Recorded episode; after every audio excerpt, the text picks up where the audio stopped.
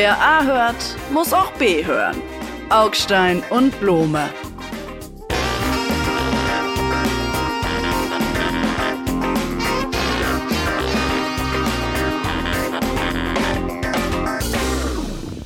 Lieber Kollege Augstein, herzlich willkommen zu dieser Ausgabe unseres kleinen Podcasts, der, ich möchte sagen, mal mit einer guten Nachricht beginnt, nämlich mit den, muss man sagen, Zehntausenden von ganz normalen Leuten, die jetzt auf die Straße gehen und gegen die AfD demonstrieren. Und darunter, wenn man so Umfragen und ersten Einblicken glauben darf, ganz viele, die sonst eigentlich nicht demonstrieren gehen. Also die klassische Mitte, die rauskommt und sagt, bis hierhin und nicht weiter. Ja, ich finde es gut. Hat mich auch gefreut. Da gibt es zwischen uns jetzt hier gar keinen Dissens. Also nur, und jetzt? Also ich meine, freut es Sie einfach, weil das gut ist zu sehen, dass es Menschen gibt, die für das Gute auf die Straße gehen? Ja, das freut mich. Oder glauben Sie, es ist auch ein äh, Hoffnungsschimmer, ja, ein, ein, ein, ein heller Sonnenaufgang der Demokratie in einem dunklen Winter des Populismus und äh, oh. der Verlauf des Jahres wird gar nicht so schlimm? Meinen Sie das jetzt? Die AfD gewinnt doch nicht in Sachsen, Thüringen, Brandenburg? Naja, sagen wir mal so. Zum einen ist es der Aufstand der Anständigen und zwar ohne das Kommando eines Bundeskanzlers, eines Bundespräsidenten, eines Papstes oder irgendwelcher hochmögenden Autoritäten, sondern die Leute sind einfach so gekommen, ausgelöst von einer Berichterstattung über Dinge, die man eigentlich schon wissen konnte, äh, dass nämlich die AfD wirklich rassistische Inhalte ähm, ganz nach vorne stellt. Ja, das erinnert an, alten, an, das alte Titanic-Cover. Schlimmer Verdacht. Äh, Hitler, Hitler, war Nazi. Hitler oder? doch ein Nazi. Ja, stimmt. ähm, aber es kommen halt zwei Dinge zusammen. Also nochmal die Erkenntnis, noch einmal aufbereitet, noch einmal an, anhand eines Treffens mit den schlimmsten Identitären, die man sich so vorstellen kann, durchexerziert und durchdekliniert, mit dem Umstand, dass eben in ostdeutschen Bundesländern die AfD weit deutlich oberhalb 30 Prozent rangiert und einfach nicht mehr so weit entfernt ist davon, wirklich einen Ministerpräsidenten stellen zu können. Also die Macht zu bekommen, das zu tun, was sie täte, wenn sie die Macht hätte. Und so wird das alles viel realer. Zum Beispiel solche Fantasien von millionenfach Leute rausschmeißen, die einem wegen des Äußeren, wegen der Herkunft oder wegen anderer Dinge einfach nicht passen. Also da kommen zwei Dinge zusammen. Die Dringlichkeit, das nochmal erinnert werden an die Inhalte, an die Pläne, an die, wie soll man sagen, fürchterlichen Vorhaben und erstmalig die Möglichkeit, dass da auch jemand in die Lage versetzt wird, sie tatsächlich zu realisieren. Und das, glaube ich, treibt die Leute auf die Straßen. Das ist erstens eine gute Nachricht. Und Ihre Frage, ändert das jetzt was? Ich würde sagen, ja, das wird was ändern. Das wird real Einfluss haben auf die politische Debatte und auch hoffentlich, wahrscheinlich, vermutlich auf die Wahlentscheidung bestimmter Gruppen. Klar, weil praktisch der Ostdeutsche, der die Demokratie ablehnt, an der Pressefreiheit und an der Gewaltenteilung kein so großes Interesse hat und natürlich Ausländer äh, äh, bei sich selber nicht haben will, der überlegt es sich jetzt nochmal anders, weil er sieht, oh verdammt, in Köln sind echt 30.000 Leute auf die Straße gegangen, in Westdeutschland, in den großen in Städten, Leipzig Tausende aber auch. von Leuten äh, gehen auf die Straße äh, gegen uns puh, dann mache ich doch lieber wieder Demokratie. Also, lieber Blum, ich finde das, ne, ich will mich darüber gar nicht lustig machen, tue es aber trotzdem, weil es nicht anders geht. Sorry. Ähm, wie gesagt, ich freue mich über diese Demonstranten. Ich finde es auch gut, dass sie demonstrieren. Ich glaube, es ändert einfach mal gerade gar nichts, was übrigens nicht heißt, dass die Demonstrationen unsinnig sind. Jetzt müssen Sie mich ausreden lassen. Ich habe Sie eben auch sehr lange ausreden lassen, habe zwischendurch die FAZ gelesen und äh, den Spiegel und weiß jetzt noch mehr als vorher. Also, ähm, das Problem ist, diese Demonstrationen festigen eine Situation, die sich bereits etabliert hat und all das wird jetzt deutlich und bricht auf. Sie haben einfach zwei Lager in diesem Land. Das eine ist glücklicherweise noch deutlich größer als das andere, anders als in den Vereinigten Staaten. Da sind die ungefähr gleich groß. Und das eine Lager ist so halbwegs liberal und das andere Lager ist eben reaktionär. So ist es halt. Damit müssen wir leben. Und die Reaktionären finden sich zum größten Teil in Ostdeutschland. Auch damit müssen wir leben. In Wahrheit, wissen Sie was? In Wahrheit sind das jetzt, ist das die Zeit der Wahrheit. Ja, in Wahrheit ist es die Zeit der Wahrheit. Über Deutschland, über Ostdeutschland und auch über große Teile Westdeutschlands. Das ist mir deutlich zu resignativ. Das ist mir zu defensiv, um nicht zu sagen depressiv. Ich will Ihnen jetzt hier nichts Pathologisches unterstellen, aber die Lust, an diesem Untergang, die Lust an der Verfestigung irgendwelcher antiliberalen, antidemokratischen Strukturen und, und Wählerblöcke, die verstört mich ehrlich gesagt. Lust? Ja, die Lust, mit der sie das sezieren und sagen, guck mal, es ist die Zeit der Wahrheit, jetzt wird uns endlich gezeigt, wer wir wirklich sind, beziehungsweise ein Teil unserer Bevölkerung, meinetwegen auch ein geografischer Teil unseres Landes, jetzt wird uns endlich gezeigt, wie verderbt und wie idiotisch wir sind. Das finde ich so selbstkasteiend. Sie sind doch gar kein so ein Flagellantentyp, so ein Na, Büßer. Oder haben Sie so einen Bußring um den Schenkel Sie, und ziehen ihn jetzt noch ein Stück fester? Sie, was ich, ich bin Deutscher ich und es tut mir weh. Nachts im Keller mache mit meinem Gürtel. Ähm, ich ja, das will ich nicht wissen. Nein. Ja, eben. Äh, ähm, wie, was heißt Selbstkasteiung? Man kann natürlich auch das machen wie beim Froschkönig. Ja? In der Zeit, als das Wünschen noch geholfen hat, ähm, alle Zeichen stehen im Osten eben auf Sturm, wenn ich das jetzt mal so in, in so einer Nazisprache sagen darf. Daran hat sich die, diese Demos nichts geändert. Das glaube ich eben, sagen wir mal so, man könnte schon einen Gedanken entwickeln, der dem widerspricht, nämlich folgenden. Also es gibt sicherlich, und eine Umfrage, die wir für RTL und NTV ähm, diese Woche gemacht haben, sehr aufwendig, zeigt das auch einen Block von AfD, sogenannten Stammwählern, diese von sich sagen, da kann eigentlich passieren, was will, ich werde weiter AfD wählen. Also da kann weder eine Demonstration noch irgendein Regierungshandel noch irgendeine Problemlösung, wenn sie denn käme, diese Leute davon abhalten, weiter AfD zu wählen. Erster Block. Zweiter Block von Leuten, das sind sogenannte Wähler, die erst frisch hinzugekommen sind bei der AfD, noch nicht so lange eine Bindung haben zu dieser Partei die zu 40 Prozent ungefähr sagen, doch, ich würde mich beeindrucken lassen von dem einen oder anderen Ding, wenn es einträte und mir dann nochmal überlegen, ob ich wirklich AfD wähle oder eben doch offen bin, auch für andere Parteien. An den Block können Sie ran. Und ich glaube, dass zum Beispiel auf diesem Block und auf die potenziellen AfD-Wähler, die es noch nie getan haben, aber es ernsthaft in Erwägung ziehen, sie Einfluss nehmen können durch diese Demonstration, weil eines klar wird. Wer AfD wählt, gehört nicht der Mehrheit an diese gewisse Unterstellung, im Osten sind die ja sowieso schon in der Mehrheit, holt diese Mehrheiten erst wirklich an die Urne. Verstehen Sie, man nennt es Bandwagon-Effekt. Ja, das Wenn die Leute ich. glauben, ich gehöre einer Mehrheit an, dann schließen sie sich diesem Stream, dieser Meinung, sie dieser sind, Partei erst recht an. Sie sind ein Paternalist. Sie glauben, dass die Leute sich umgucken, was wählt mein Nachbar, äh, was wählt, äh, äh keine Ahnung, wer der Bürgermeister, der, der, der, der Schlachter, der Typ in meiner Autowerkstatt und dann wähle ich das auch. Ich glaube, dass das in Ostdeutschland übrigens so funktioniert. Da gibt es eben geschlossene Milieus, die wählen halt alle rechts. Das ist eben so. Aber abgesehen davon unterschätzen sie auch die echte Überzeugung dieser Leute. Ich meine, wir hatten das hier schon ein paar Mal und ich finde, alle Zeichen im Osten Deutschlands gehen seit Jahren in eine Richtung, die wir hier im Westen einfach nicht hören wollten, weil sie nicht in unser Bild passt, nämlich in die Richtung, die haben eine andere politische Kultur, die haben andere politische Werte, nicht alle, aber ein gutes Drittel. Und das ist schon echt genug. Und ich glaube, dass der Bandwagon-Effekt, wenn Sie von dem sprechen, ja, äh, ist ja ein Ding, ich glaube, äh, die gute Frau, das ist nicht...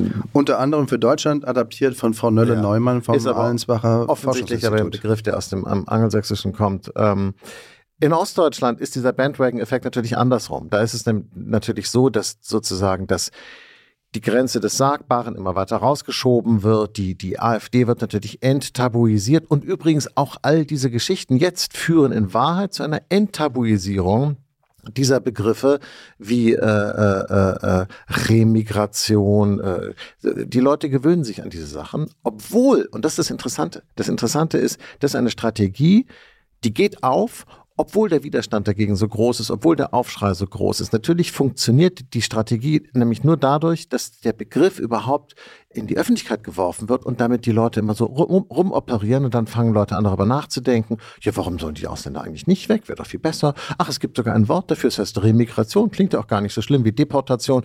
So gewöhnt man sich an diese reduzierten moralischen Standards, ob Ihnen das gefällt oder nicht. Und übrigens, das ist kein Defetismus, das ist keine Depressivität. Ich glaube, wenn man das nicht so sieht, wie es ist, werden Sie machtlos sein dagegen äh, äh und Sie werden nichts dagegen tun können. Ich glaube, Enttabuisierung ist denen schon ein ganzes Stück weit geglückt, ja. Vielleicht auch zu Recht, weil es zu viele Tabus gab in bestimmten Fragen wie Migration, Multikulti, geht das immer so weiter? Können wir wirklich alle aufnehmen? Also da gab es Tabus, die sind aber längst geschliffen. Und man könnte vielleicht sogar sagen, die AfD hat ein Stückchen Anteil daran gehabt. Okay, warum auch nicht? Im Moment, glaube ich, ziehen diese Demonstrationen, von denen wir sprechen, 25.000 Leute vom Brandenburger Tor, 30.000 Leute in Köln, aber eben auch mehrere, also deutlich über 10.000 in Leipzig, etc., etc. Und dieses Wochenende wird es ja nochmal eine große Welle dieser Demos geben.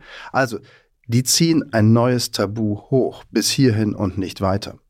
Denn die AfD, die sich ja als Partei der Sicherheit und wir können das alles so lassen, wie es ist. Ihr müsst euch nicht verändern und Klimaschutz brauchen wir auch nicht und kosten soll das auch alles nichts. Also die Partei, die den Leuten verspricht, auch Teilen der Mitte verspricht, ihr müsst euch nicht verändern. Ähm, wir können einen Stillstand organisieren für immer oder gar einen Rückschritt in die 80er, die ja. euch so gefallen. Moment, diese Partei hat mit dieser, diesen Deportationsfantasien massiv Unsicherheit gesät. Denn jeder hat sich doch gefragt, gehöre ich jetzt dazu? Gehört mein Nachbar dazu? Der ist aber ganz okay. Der hat aber einen komischen Nachnamen. Hm. Und der klingt jetzt gar nicht mal, vielleicht noch nicht mal mal arabisch in Anführungsstrichen, sondern der doch. klingt nur polnisch. Sie träumen doch, Blome, ist doch echt Quatsch. Sie wissen doch ganz genau, jemand, der Blome heißt, gehört nicht dazu. Das weiß der und das weiß auch sein Nachbar und da brauche ich gar nicht nachfragen. Während Herr, halt Herr Özgütz, äh, äh, der ist dann eben leider dran, aber der wählt auch sowieso nicht AfD. Jetzt tun Sie doch nicht so doof. Sie wissen doch ganz genau, dass sich diese Partei und diese Anhängerschaft ist eine deutsch-reaktionäre äh, äh, äh Gesellschaftsschicht, die natürlich ethnisch weitgehend homogen ist. Das wollen die ja auch. Darum geht es ja gerade. Und die wollen keinen Stillstand. Die wollen natürlich einen echten Rückschritt. Insofern sind es Fantasten. Also es ist eine reine, es ist eine reine Fantasie. Die Vorstellung sozusagen, also jetzt unabhängig auch vom, weil sie müssten halt mehrere Unmöglichkeiten sozusagen umdrehen, um das äh, äh, durchzuführen. Vom, vom Recht will ich gar nicht reden. Ich meine, sehr hübsche Karikatur von Gräser und Lenz in der FAZ. Äh, heute, wie, wie Deutschlands Straßen aussehen. Dann gibt es halt P Pizza heute mit Wirsing, Kohl und, und irgendwie Müller-Döner und, und so. Also ich meine, es ist einfach, it's over. Sozusagen die Welt, die die wollen, die gibt es schlicht nicht mehr. Die ist auch nicht wiederholbar. Das heißt, die wollen wirklich zurück in die Vergangenheit. Das, wenn, wenn das nicht so pervers wäre, wäre das, das ist wirklich pathologisch. Und das ist auch echt fast ein bisschen rührend und komisch, abgesehen davon, dass es widerwärtig und eklig ist. Denn es ist eine reine Fantasie. Es ist eine Wunschvorstellung, ja, natürlich. Aber zum ersten Mal kann man sich austexten, was die ersten Schritte wären. Und davor haben die Leute eben jetzt doch Respekt bekommen. Und zuvor hatten sie möglicherweise das Ganze mit der AfD eben doch nicht so ernst genommen, gerade in Westdeutschland vielleicht nicht so ernst genommen. Vielleicht haben wir es auch nicht ernst genug genommen. Und noch einmal, natürlich die Leute türkischer Herkunft, mit türkisch klingendem Namen, arabisch klingendem Namen, die müssen, die wissen sofort, dass sie dran sind. Aber ganz viele Leute, ähm, meinetwegen mit einem polnisch klingenden Nachnamen. Ich weiß nicht, wann die eingewandert ja. sind, deren Vorfahren irgendwann bestimmt einmal. Jetzt, wird es mir zu pervers. Da, da, da, Nein, aber diese Leute müssen sich halt jetzt auch fragen, gehöre ich jetzt eigentlich dazu? Bin ich genug Deutsche? Kommt jetzt nachher irgendwann das deutsche Wahrheitsministerium ja. äh, unter der Führung von Minister Höcke oder von Ministerin Weidel und die guckt dann halt mal durch, wer dazugehört und wer nicht dazugehört? Das ja. ist doch crazy. Rassegesetze, Rassegesetze hatten wir ja schon. Die Deutschen wissen so. auch, wie man sowas macht. Ich glaube, sie unterschätzen die Delegitimierung dieses äh, äh, liberalen, demokratischen Systems in weiten Teilen der Gesellschaft. Ich glaube, dass sie immer noch denken, diese Leute sind über Vernunft zu erreichen oder meinetwegen auch käuflich, wenn man ihnen nur noch mehr Einkaufszentren und Autobahnen äh, hinbaut, dann bleiben sie doch auch bei uns und so. Ich glaube, sie irren sich, sie unterschätzen das so in, in weiten Teilen. Das ist ja auch kein deutsches Phänomen. In Deutschland trifft es halt den Osten, aber es, ist, es hat England äh, äh erwischt, es hat die Vereinigten Staaten erwischt. Äh, in Polen hat sich diese westliche Demokratie nie so richtig entwickelt entwickelt. Da stehen auch zwei Hälften der Gesellschaft sozusagen jeweils sich gegenüber. Und das erleben wir jetzt hier auch. Wir haben eine deutsche Normalisierung im Verhältnis zu anderen westlichen oder sogenannten westlichen Staaten. Damit müssen wir umgehen. Das entspricht bloß nicht ihrer Fantasie sozusagen vom, vom dauernden kapitalistischen, liberalen Aufstieg der Gesellschaft in immer neue Höhen. Nein, das ist halt nicht so. In, in, in anderen westlichen Ländern ist es die Hälfte, bei uns ist es im Moment in Teilen des Landes ein Drittel, in Teilen des Landes ein Drittel, die das einfach nicht mehr wollen. Und jetzt müssten Sie mal anfangen, darüber nachzudenken, was machen Sie mit den Leuten und wie, ja, was machen wir jetzt eigentlich mit diesen Leuten? Augstein, tut mir leid, die Frage ist falsch formuliert. Weil mit den Leuten meint mit den AfD-Wählern und die AfD-Wähler gibt es nicht. Es gibt mehrere Gruppen von AfD-Wählern und mit den eingefleischten Nazis weiß ich gesagt auch nicht genau, was man machen soll, außer sie auf den Mars zu schießen. Aber da ist Elon Musk halt noch nicht so weit. Tut mir auch leid. Aber die anderen Gruppen drumherum zu verhindern, dass sie von einem harten Kern von 15 Prozent oder 12 Prozent, keine Ahnung was, auf tatsächlich 30, 35, 40 Prozent kommen in solchen Wahlen. Das sind ja Menschen, die offenkundig noch erreichbar sind. Und ob das über die Rationalität funktioniert, bislang nicht so gut, ja. Oder aber über ein starkes Gegensentiment, gegen das Ressentiment, das antibürgerliche, antimigrantische, überhaupt antiliberale Ressentiment der AfD, ein starkes Sentiment dagegen, ein starkes Gefühl dagegen zu setzen. Das kann schon gelingen. Und vielleicht ist das starke Gefühl, was dagegen gesetzt wird, auch Teil dieser Demonstration. Es reicht jetzt. Ihr kriegt unsere Demo Demokratie nicht. Ihr werdet niemals die Mehrheit, also geht gleich nach Hause. Pass auf. Ich, äh, also, ich will hier auch jetzt nicht der schlechte Laune-Onkel sein. Ich freue mich, dass Sie das so sehen. Also mir macht das zumindest Mut, dass man das so sehen kann. Ich sehe es halt nicht so, aber ich finde es, ich schaue Ihnen gerne dabei zu, wie Sie diese Weltsicht haben, weil ein bisschen sozusagen von Ihrem Optimismus äh, überträgt sich dann auch auf mich wenigstens. Ich kann mich in Ihrer Nähe wärmen, sagen wir so. Das ist doch auch schön. Geht. Wenn wir allerdings wenn wir allerdings nach Amerika gucken, da würde man sagen, da hat das irgendwie nicht so gut hingehauen, was Sie, Sie da sagen. Da hätte man das ja vielleicht auch denken können vor ein paar Jahren. Sie wissen ja, man hat ja früher immer gesagt, Amerika ist immer zehn Jahre weiter als wir. Und da würde ich sagen, ähm, ja, äh, viel Spaß beim Blick in die Zukunft, denn in Iowa, Iowa ähm, hat Donald Trump die, den Iowa Caucus, also die Entscheidung dieses Bundesstaats der Republikaner, wen sie als Präsidentschaftskandidaten haben wollen, gewonnen. Und er hat ihn nicht nur gewonnen, sondern so hoch gewonnen wie überhaupt noch nie jemand vor ihm, nämlich mit 50 Prozent der Stimmen. Und das hat es so auch noch nicht gegeben. Jetzt kann man sagen, Iowa ist nur Iowa, aber es ist immerhin der Anfang und da gibt es eben auch einen Bandwagon-Effekt. Äh, der geht dann halt nur leider in die falsche Richtung. Das könnte sein, wobei man wirklich sagen muss, dass Iowa jetzt sehr, sehr besonders war, weil ungefähr 200 Grad unter Null. Schneesturm, äh, keine Straßen passierbar. Und da musste man ja physisch hin. Da können Sie ja nicht Briefwahl machen bei dieser Vorabstimmung. Das heißt, da sind wirklich die Hartgesottenen gekommen, die ganz Hartgesottenen. Und das sind natürlich eher Trump-Leute als die anderen, die für die anderen gestimmt hätten. Ich glaube, ehrlich gesagt, da ist der Drops noch nicht gelutscht, wenn, glaube ich, auch unterm Strich zustimmen würde, ja, der wird Kandidat, aber dann verliert er. Ich weiß nicht, warum ich heute mal einen optimistischen Tag habe. Es, noch nicht mal die Sonne scheint. Äh, in diesem Glas ist hier noch Wasser in drin. In Berlin scheint sowieso nie die Sonne. Äh, die wird ab im Oktober ausgeschaltet und dann äh, im April wieder rausgeholt, wenn man Glück hat. Das Interessante in Iowa war doch, ähm, dass unabhängig von der sozialen Schicht oder von der Bildungsschicht oder irgendwelchen äh, Gruppenzugehörigkeiten die Leute einfach alle für diesen Mann gestimmt haben.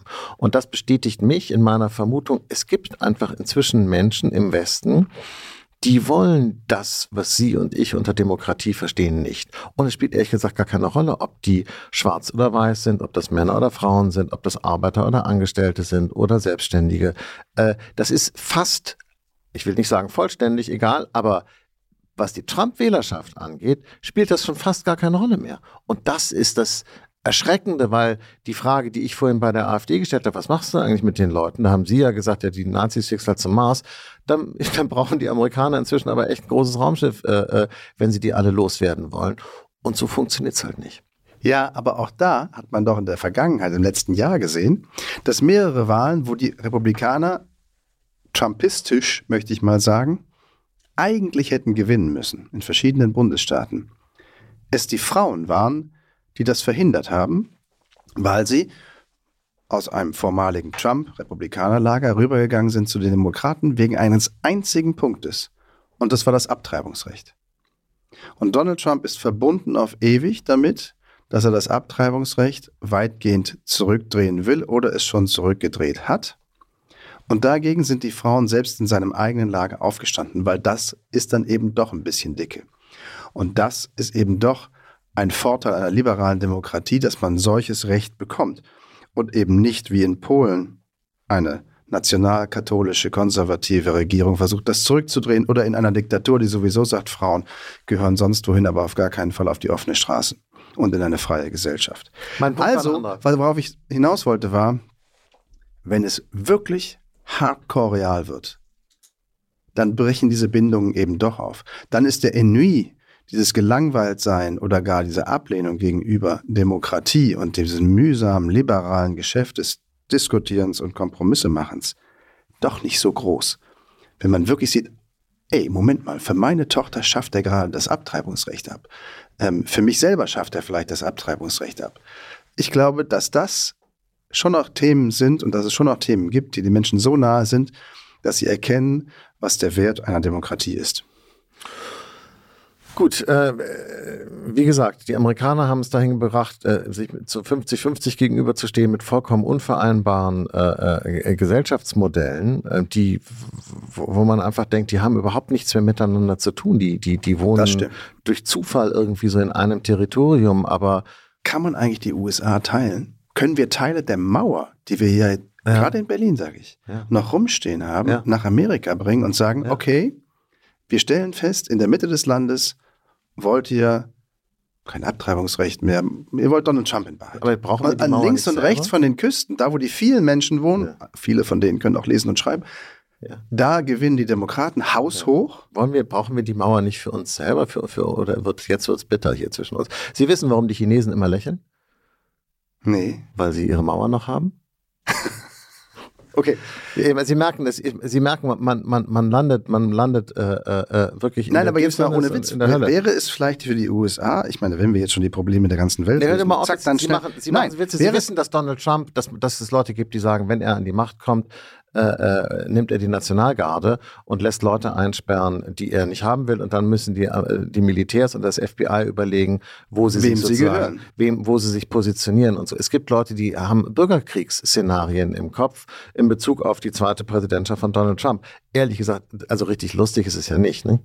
Nein, die Folgen einer, einer Wahl von Donald Trump wären unabsehbar, weil er dieses Mal besser ausgerüstet, besser vorbereitet ist für das, was er an systemverändernden, umstürzenden Plänen ins Werk setzen möchte. Und man kann nur beten, dass die Bundesregierung, die Europäer und alle anderen besser vorbereitet sind ihrerseits auf einen Präsidenten Donald Trump. Denn letztes Mal haben sie gar nichts geahnt, vielleicht auch nichts wahrhaben wollen, wie auch immer. Auf jeden Fall sind sie vollständig überrascht worden von diesem Irren, der damals noch nicht so irre war, wie er heute ist, ich würde sagen übrigens, man kann das an der Hautfarbe von Donald Trump ablesen, wie irre er gerade ist. Er sieht so aus wie ich früher. Ich habe früher in den 80ern immer so, so Selbstbordungscreme benutzt. Wir sind so Karotin. Und wenn man das dann zu, zu dicht gemacht hat irgendwo, dann blieben so gelbe Striemen übrig. Ist mir ein bisschen peinlich, aber wir sind ja hier unter uns. Da kann ich das ruhig auch mal äh, enthüllen. Außerdem ist es auch schon Sie sehr, sehr, ein, lange her. Sie waren ein Bo? Ich war ein Papa. Und ähm, müssen Sie googeln. Äh, und so sieht er heute noch aus. Ich glaube, dass er wahnsinnig viel Selbstbräunungscreme mit viel zu viel so Karotin immer benutzt. Er ist einfach gelb. Er ist, er ist gelb. Aber es ist wahrscheinlich schöner, die von innen kommt. Er ist, ist braun. die Selbstbräunungscreme. also ähm, äh, die Vorstellung, wir brauchen eine Atombombe, da geht's schon los. Dass unser ähm, Europa braucht dann einen eigenen Atomschirm, Europa braucht eine ganz andere Bundeswehr und genau. das übrigens kleiner Blick hinter die Kulissen. Ich bin ja hier quasi ja. der Politikfuchs. Ja. Kleiner Blick hinter die Kulissen. Ich glaube, die Bundesregierung stellt sich darauf ein, dass im November 2024, wenn Donald Trump gewählt wird, würde, man hier blitzschnell eine Debatte kriegt über die Wehrpflicht, über die Aufrüstung der Bundeswehr in deutlich höherem Maße als zuvor. Dann reden wir nicht mehr über 2% vom Bruttosozialprodukt, dann reden wir über 4% davon, so wie zu kalten Kriegszeiten und über die Wiedereinführung der Wehrpflicht. Und das immerhin wird schon ventiliert in Kreisen der Bundesregierung, dass man sich darauf vorbereiten muss, auf diese Debatte und dann auch schnell auf Handeln. Sie meinen, dass Sie sich so darauf vorbereiten und dann auch so handeln, wie Sie das mit dem Heizungsgesetz gemacht haben und mit dem äh, Bauerndiesel und äh, da war doch noch was. Ach so, ja, genau, mit dem Haushalt selber. Äh, meinen Sie, dass Sie sich auf diese Weise darauf vorbereiten? Also diese Bundesregierung wird dann sozusagen mit so einer Globalkrise also das mit dem Heizungsgesetz, das hat sie nicht hingekriegt. Aber diese Globalkrise, die bekommt diese Bundesregierung dann richtig gut in den Griff. Das war jetzt das Eigentor der Woche, lieber Kollege Augstein, weil in der Tat ist es so, das Heizungsgesetz haben sie komplett versemmelt, weil sie nicht begriffen haben, Oh, stimmt ja, jeder hat eine Heizungsscheibenklastik. Wir reden also wirklich mit der ganzen Republik und greifen in das Leben von bald jedem zweiten Haushalt ein, der so heizt. Aber die Globalkrise davor, namens Ukraine-Krieg, Energiepreiskrise, die haben die ganz gut in den Griff gekriegt. Das ist ja das Paradoxe. Das haben das erste Jahr war ja nicht schlecht von der Ampel, weil sie diese Krise gemanagt hat. Also sie können einfach nicht regieren, aber sie können Krisen managen. Das ist ja gut, dann ist es vielleicht so. Dann, dann kann sich ja, dann kann sich ja äh, unser Bundeskanzler ja nur freuen. Äh, na, das ist jetzt wirklich zynisch, denn so ist er nicht gestrickt. Ich glaube aber, aber genau so ist es. und Ganz genau so ist es. Beim, Sie sind auch ein Politikfuchs, Sie sind der Sache auf der Spur. Jetzt sind wir beim dritten Thema. Nein, Sie sind bei noch einem letzten Blick in den Kopf von Olaf Scholz. Geht schnell, ist nicht so groß. Natürlich wäre eine globale Krise die zum Beispiel ausgelöst würde durch die Wahl von Donald Trump, Klar, das Beste, exakt das Biotop, in dem er nochmal Schwung kriegen könnte, indem er nochmal eine geschenkte, in Anführungsstriche, letzte Chance auf Wiederwahl bekäme. Ja, also ich finde übrigens, dass er sie nicht verdient. Und ich sage das jetzt mit äh, Trauer und äh, Ernsthaftigkeit.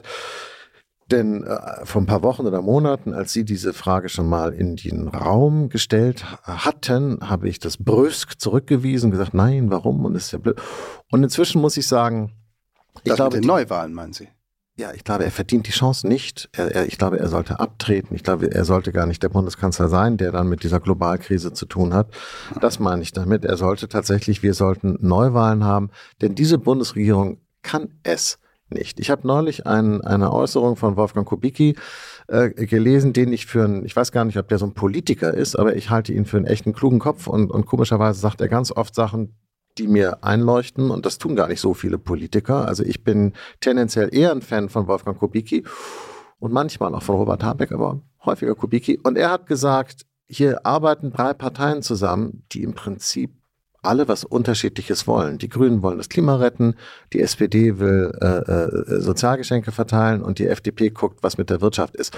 Und alles drei gleichzeitig geht eben nicht. Wissen Sie, was ich glaube?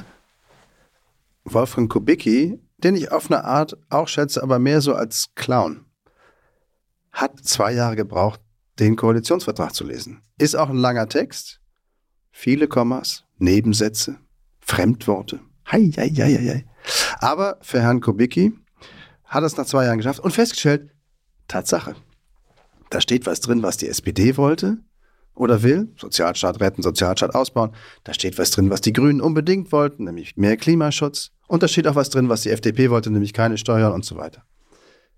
Ja. Und das haben die da reingeschrieben, ja, weil sie halt eine Koalition sind. Aber es funktioniert halt nicht. Es sind drei Parteien, die Dinge wollen, die nur in einer idealen Welt äh, äh, alle gleichzeitig erreichbar sind. Oder wenn man sehr, sehr viel Geld hat, und das haben die halt nicht mehr, weil das Bundesverfassungsgericht ihnen den Haushalt weggekickt hat. Und sowas habe ich noch nie erlebt. Ich bin jetzt so und so alt. Ich mache diese Arbeit so und so lange. Erinnern Sie sich, und das ist jetzt eine offene Frage, weil ich das jetzt keine, weil ich weiß es einfach nicht. Erinnern Sie sich an einen einzigen Fall, wo eine Bundesregierung einen solchen krassen Fehler gemacht hat, wo ihnen etwas so dramatisch um die Ohren geflogen ist, wie dieser Haushalt, an dem ja eine Menge hängt, mit diesem Bundesverfassungsgerichtsurteil. Ich bin damit immer noch nicht fertig. Ich finde, allein das diskreditiert diese Regierung für Regierungsgeschäfte. Also stimmungsmäßig würde ich sagen, war die schwarz-gelbe Koalition von 2009 bis 2013 kein Deut besser, eher noch schlimmer als stimmungsmäßig das, was sich hier gerade abspielt, an Misstrauen, Böswilligkeit, Tritten in die Kniekehle des Gegners, der allerdings der Koalitionspartner ist. Da dran man sich Wildsäue und Gurkentruppe. Und die ach so moderierende Bundeskanzlerin kriegte es nicht hin. Dann wäre diese Bundesregierung mehrfach auseinandergeflogen, wegen eine Bundesregierung danach mehrfach auseinandergeflogen, fast wegen der Migrationskrise mit CSU und CDU. Da ist der Bundesinnenminister zurückgetreten um zwei Stunden später zu sagen, nee, ich bin doch nicht zurückgetreten. Man erinnert sich, Herr Seehofer, alles schon vergessen, ist gar nicht so lange her. 2018. Da musste ich einen Monat unbezahlten Urlaub abbrechen und zurückeilen und diese Regierung flicken. Ja, das sind aber andere Sachen. Das hier ist was, die, die handwerkliche Inkompetenz dieser Regierung erschreckt mich einfach und macht mir ehrlich gesagt Angst. Natürlich ist sie handwerklich inkompetent. Man wird sehen, ob das so weitergeht. Ich glaube, ähm, wenn sie weitere große Gesetze versuchen werden, wird das immer wieder zutage treten. Ja. Aber Neuwahlen ist was für Feiglinge. Die Ansage kann nicht sein, okay, ihr habt es jetzt die ersten zwei Jahre nicht so dolle gemacht, vor allen Dingen im zweiten Jahr ist richtig schlecht gemacht, ihr seid sitzen geblieben und darum werdet ihr von der Schule verwiesen. Nein, die sollen sich gefälligst Mühe geben und es nochmal versuchen, an ihren Fehlern arbeiten und das ist ja nicht so schwierig, weil es gibt so viele davon, an denen man arbeiten könnte. Die sollen sich halt zusammenreißen und nicht daherkommen wie die Schneeflocken. Ah, Schneeflocken.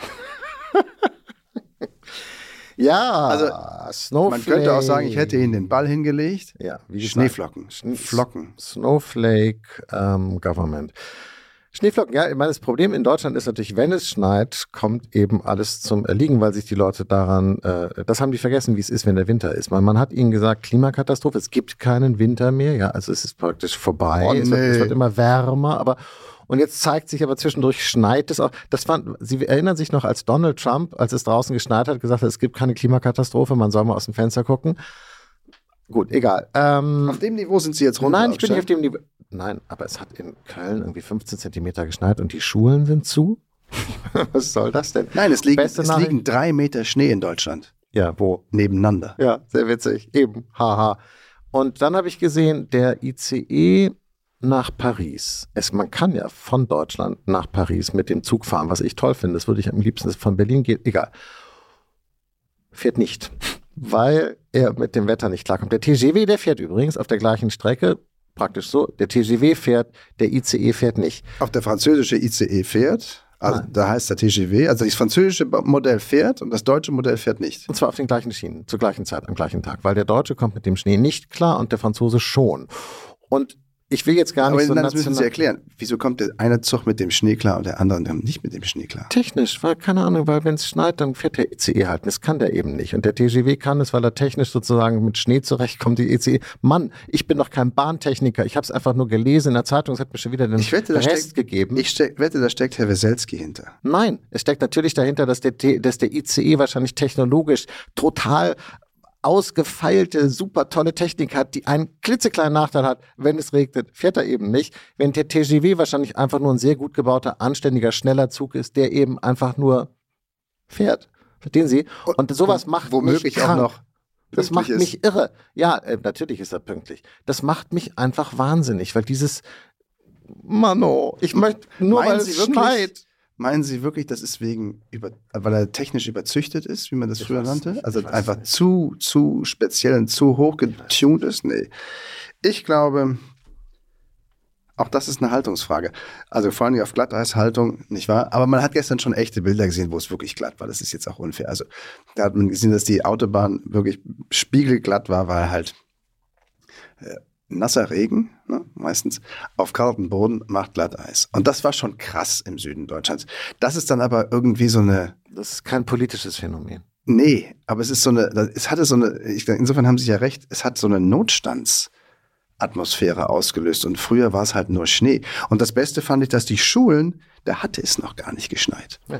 Da hieß es nur, Achtung, Schneewarnung, könnte schneien oder könnte auch richtig doll schneien, haben Schulen im Rheinland und im, Ja. da anderen in Köln schon mal vorab gesagt, wir machen zu. Und Sie und ich, wir Weil früher ging man mit dem Schlitten zur Schule dann Und halt. zwar barfuß durch den Wald und wir waren froh darüber. Ist es nicht so, Herr Blome? Genau. Verfolgt wurde man von bösen Hexen, die in ein ins Lebkuchenhaus Welcher holen Jahrgang, wollte. welcher Jahrgang sind Sie nochmal? 1943? oder? 1863. Gut, ich glaube, wir brechen das jetzt äh, an dieser Stelle ab und ähm, ja, lass uns einen Schneemann bauen. Ja, und eine Mohrrübe reinstecken. Bis nächste Woche. Tschüss. Tschüss.